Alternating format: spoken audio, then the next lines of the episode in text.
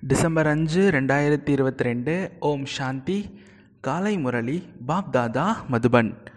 இனிமையான குழந்தைகளே எந்த அளவிற்கு ஞான ரத்தினங்களை தானம் செய்வீர்களோ அந்த அளவிற்கு பொக்கிஷங்கள் நிரம்பிக்கொண்டே போகும். ஞான மனனம் நடந்து கொண்டே இருக்கும். தாரணை நன்றாக இருக்கும். கேள்வி எந்த ஆத்மாக்களின் பாக்கியத்தில் எல்லையில்லாத சுகம் இல்லையோ? அவர்களின் அடையாளம் என்னவாக இருக்கும்? பதில் அவர்கள் ஞானம் கேட்பார்கள்.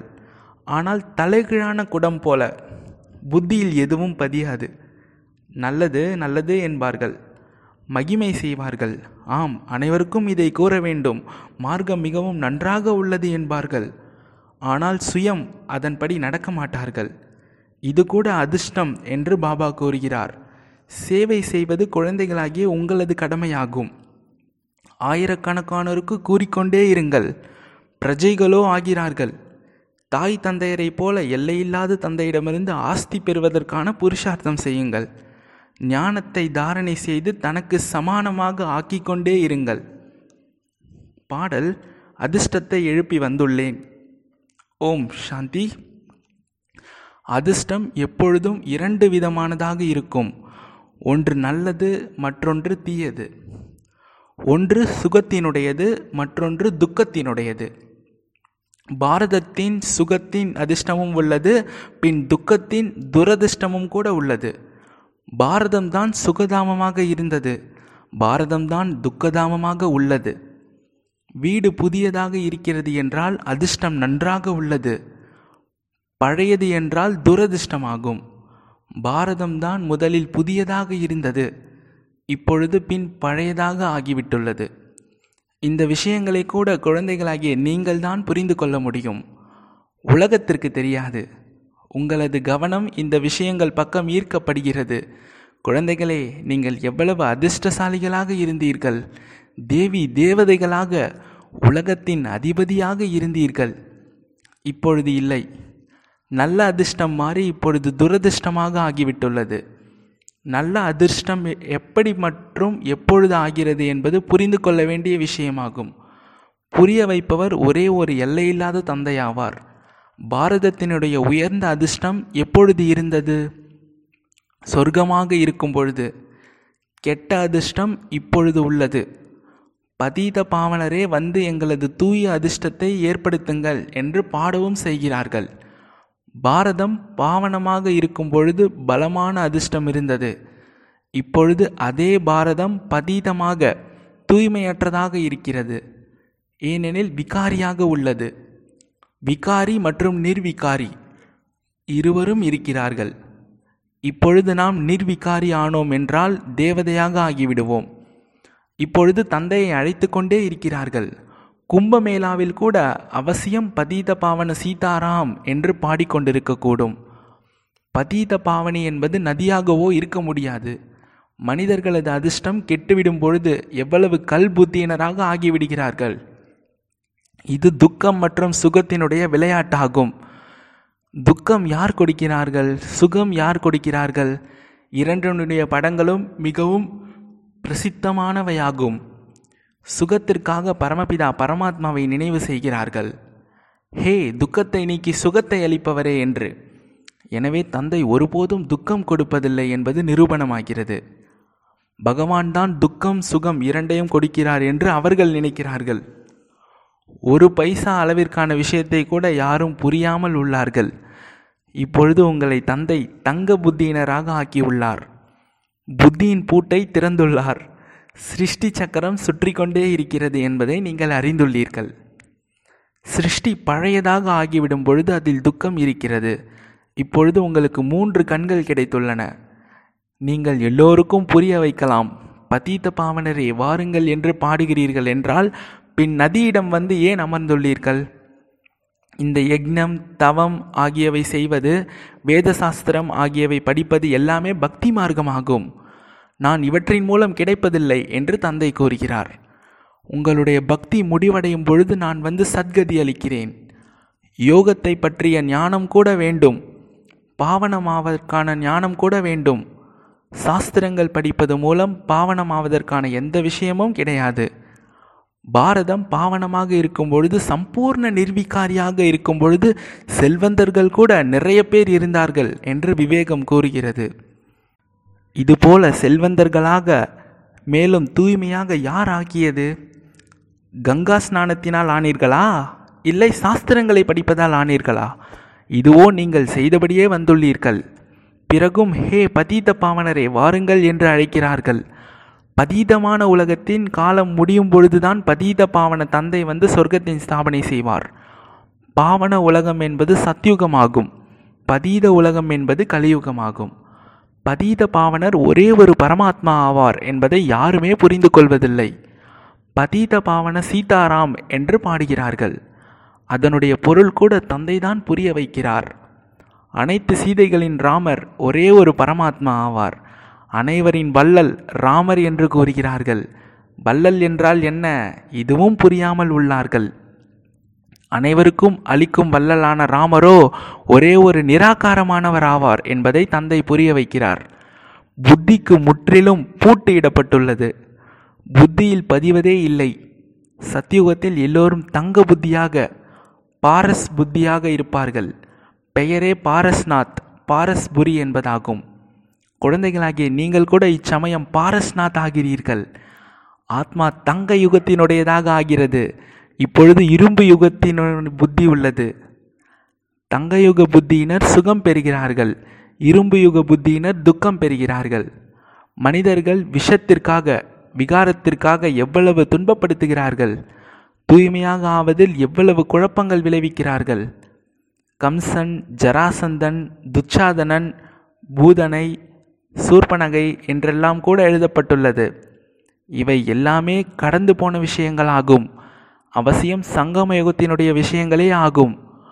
ஒவ்வொரு விஷயமும் சங்கம யுகத்தினுடையதுதான் பாடப்படுகிறது. நான் கூட பதீதர்களை தூய்மையற்றவர்களை பாவனமாக ஆக்குவதற்காக ஒரே ஒரு முறை வருகிறேன். பாபாவின் தொழிலே பதீதர்களை பாவனமாக ஆக்குவது என்பதை நீங்கள் அறிந்துள்ளீர்கள். தந்தை படைப்பவர் என்றால் அவசியம் புதிய படைப்பை தான் படைக்கிறார். பதீதமாக ஆக்குபவன் ராவணனாவான். தந்தை பாவனமாக ஆக்குபவராவார். அவருடைய சரியான பெயர் சிவன் என்பதாகும். சிவராத்திரி கூட கொண்டாடுகிறார்கள். ராத்திரி என்பதன் பொருளை நீங்கள் புரிந்துள்ளீர்கள். பக்தி அதாவது இரவு முடிந்து பகல் ஆகக்கூடிய நேரத்தில்தான் தந்தை வருவார். குழந்தைகளே பாவனமாகுங்கள் என்று இப்பொழுது தந்தை கூறுகிறார். இப்பொழுது திரும்பி செல்ல வேண்டியுள்ளது.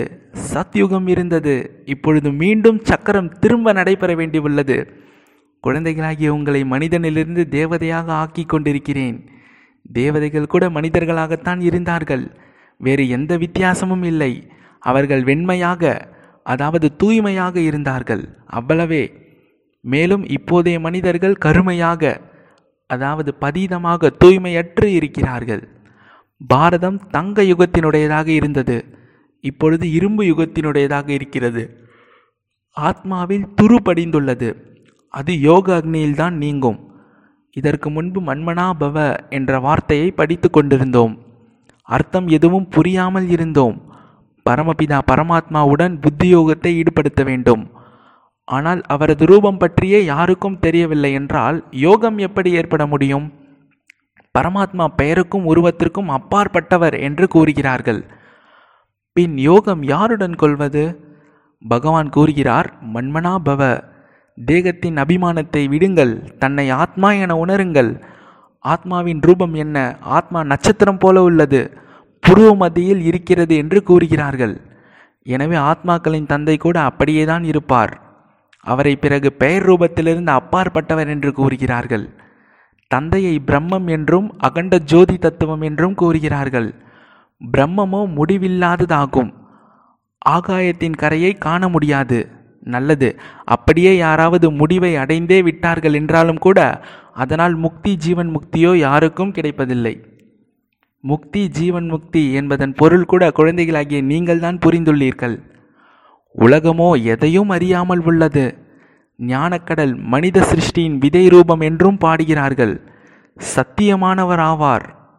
உயிரூட்டமுடையவர் ஆவார். பதீத பாவனர் ஆவார். அவசியம் பதீதமான தூய்மையற்ற உலகத்தில் வருவார். ஞானம் இருக்கும் பொழுது பக்தி இருக்க முடியாது என்று நீங்கள் புரிய வைக்கிறீர்கள். ஞானம் என்பது பகல் சத்யுகம் திரேதாயுகம் பக்தி என்பது இரவு. ஞானக்கடல் பரமபிதா பரமாத்மா ஆவரையன்றி தண்ணீர் அல்ல இவை அனைவருக்கும் புரிய வைக்க வேண்டும். முழு பாரதத்திற்கும் எப்படி செய்தியை கொடுக்க வேண்டும்? அதற்காக பாபா நல்ல நல்ல யுக்திகளை வழிமுறைகளை புரிய வைத்து கொண்டே இருக்கிறார். ஆத்மா மற்றும் பரமாத்மாவினுடைய மேலாதான் உண்மையில் பாடப்பட்டுள்ளது. பரமாத்மாவோ ஒருவர் ஆவார் பரமாத்மா சர்வவியாபி எங்கும் நிறைந்தவர் ஆவார் என்பதில் எந்த ஒரு கணக்கும் சரி வருவதில்லை. தந்தைதான் வந்து அனைவரையும் துக்கத்திலிருந்து விடுவிக்கிறார். துக்கத்தில் எல்லோரும் நினைவு செய்கிறார்கள். எவ்வளவு அடித்து கொள்கிறார்கள். இது எப்பொழுதிலிருந்து முதல் செய்தபடியே வந்துள்ளீர்கள் என்று கேளுங்கள். பரம்பரையாக என்பார்கள். பிறகு பாவனமாகவோ யாருமே ஆகவில்லை. இன்னுமே பதீதமாக ஆகிக்கொண்டே சென்று விட்டார்கள். உங்களது புத்தியில் இப்பொழுது முழு ஞானம் நிரம்பி உள்ளது. ஞானத்திற்கு பிரம்மாவின் பகல் என்று கூறப்படுகிறது. விஷ்ணுவின் பகல் என்று கூறுவதில்லை. ஏனெனில் ஞானம் இப்பொழுதுதான் கிடைக்கிறது. நாளுக்கு நாள் குறிப்புகள் நுண்ணியமானதாக வெளிப்பட்டு கொண்டே போகிறது. ஜீவன் முக்தி இருப்பது கூட ஒரு நொடியின் விஷயமாகும். பிறகு கூறுகிறார்கள் ஞான கடலாவார் எவ்வளவுதான் எழுதி கொண்டே போனாலும் கூட முடிவு வராது. தந்தை புரிய வைத்து முடிக்கும் பொழுது பின்னர் தேர்வு கூட முடிவடைந்து விடுகிறது. ஆரம்பம் முதல் எவ்வளவு கேட்டபடியே வந்துள்ளீர்கள்? கீதையையோ முற்றிலுமே சிறியதாக ஆக்கிவிட்டுள்ளார்கள். எவ்வளவு ஞானத்தின் விஷயங்கள் உள்ளன? புரிய வைப்பதும் மிகவும் சுலபமாகும். உண்மையில் சத்யுகத்தில் ஒரு தர்மம் இருந்தது. இப்பொழுதோ எத்தனை தர்மங்கள் உள்ளன? எவ்வளவு குழப்பம் இருக்கிறது? தங்களுக்குள்ளேயே எவ்வளவு குழப்பம் ஆகிவிட்டுள்ளது? ஒரு தர்மம் இருக்கும் பொழுது சண்டை ஆகியவற்றின் பெயரே இருக்கவில்லை. சுகமே சுகம் இருந்தது சக்கரத்தின் ரகசியம் புத்தியில் இருக்கிறது. நீங்கள் எப்படி எண்பத்தி நாலு பிறவிகள் எடுக்கிறீர்கள் என்பதை குழந்தைகள் புரிய வைக்க வேண்டும். சக்கரம் திரும்பவும் சுற்றுகிறது.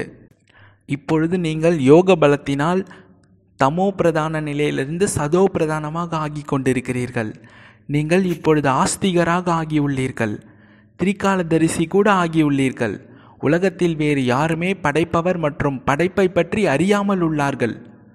குழந்தைகளாகிய நீங்கள்தான் அறிந்துள்ளீர்கள். ஆனால் தாரணை செய்து மற்றவர்களுக்கு புரிய வைப்பதில்லை. எனவே பாயிண்ட்ஸ் குறிப்புகள் மறைந்து போய்விடுகிறது. ஒரு பொருள் புத்தியில் பதிவதில்லை என்றால் மற்றது எப்படி பதிய முடியும்? தானம் கொடுத்து கொண்டே சென்றீர்கள் என்றால் கஜானா நிரம்பிக்கொண்டே போகும். ஞான மனனம் நடந்து கொண்டே இருக்கும். யாருக்கு எப்படி புரிய வைக்கலாம்? ஞானம் இல்லாமல் இருக்கும் பொழுது பக்திக்கு மகிமை இருக்காது.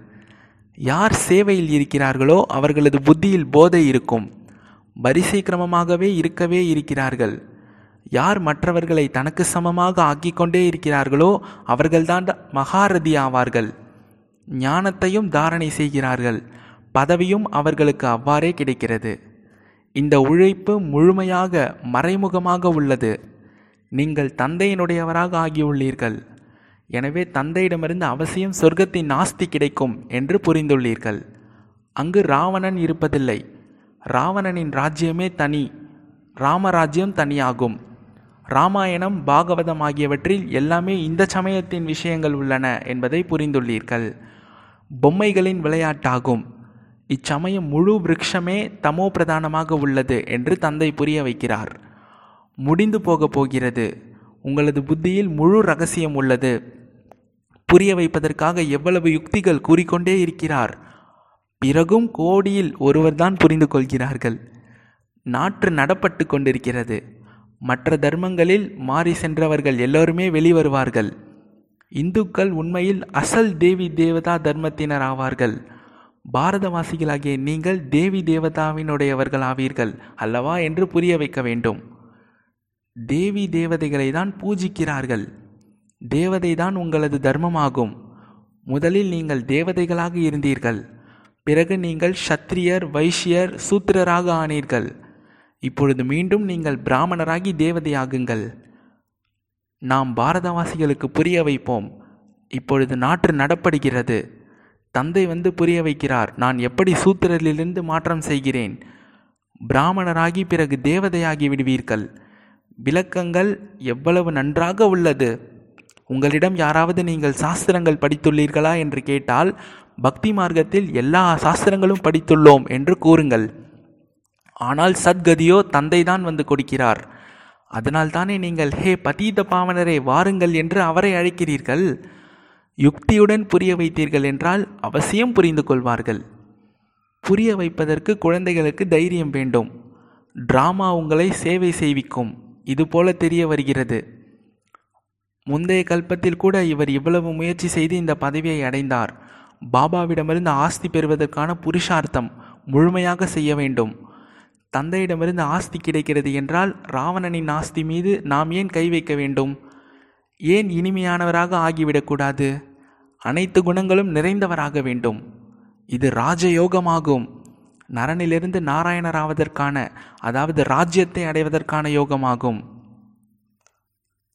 நான் பல கல்பமாக ஒவ்வொரு கல்பத்தின் சங்கம யுகத்தில் வருகிறேன் என்று தந்தை கூறுகிறார். இது ஏறும் கலைக்கான யுகமாகும். மற்றது எல்லாமே இறங்கும் கலையின் யுகமாகும். ஏறும் கலை மற்றும் இறங்கும் கலை ஆகிறது. இந்த சக்கரம் புத்தியில் இருக்க வேண்டும். என்னை நினைவு செய்யுங்கள் என்று தந்தை வந்து ஆத்மாக்களிடம் உரையாடுகிறார். இந்த கடைசி பிறவியில் பதீதமாக ஆகாதீர்கள். அப்பொழுது நான் உங்களை உலகத்திற்கு அதிபதியாக ஆக்குகிறேன். நீங்கள் நான் கூறுவதை ஏற்றுக்கொள்ள மாட்டீர்களா? பிறகோ எல்லையில்லாத சுகத்தை கூட நீங்கள் அடைய முடியாமல் போய்விடுவீர்கள். நீங்கள் இந்த பிறவியில்லாது தூய்மையாகுங்கள். உங்களை உலகத்திற்கு அதிபதியாக ஆக்குகிறேன் என்று நான் உத்தரவாதம் கொடுக்கிறேன். தந்தையினுடையதை கூட ஏற்றுக்கொள்ள மாட்டீர்களா என்ன? யார் மலராக ஆகக்கூடியவர்களாக இருப்பார்களோ அவர்களுக்கு சட்டென்று அம்பு போல பதியும். பாக்கியத்தில் இல்லை என்றால் தலைகீழான குடம் போல கேட்பார். கண்காட்சியில் நீங்கள் எவ்வளவு பேருக்கு புரிய வைக்கிறீர்கள்?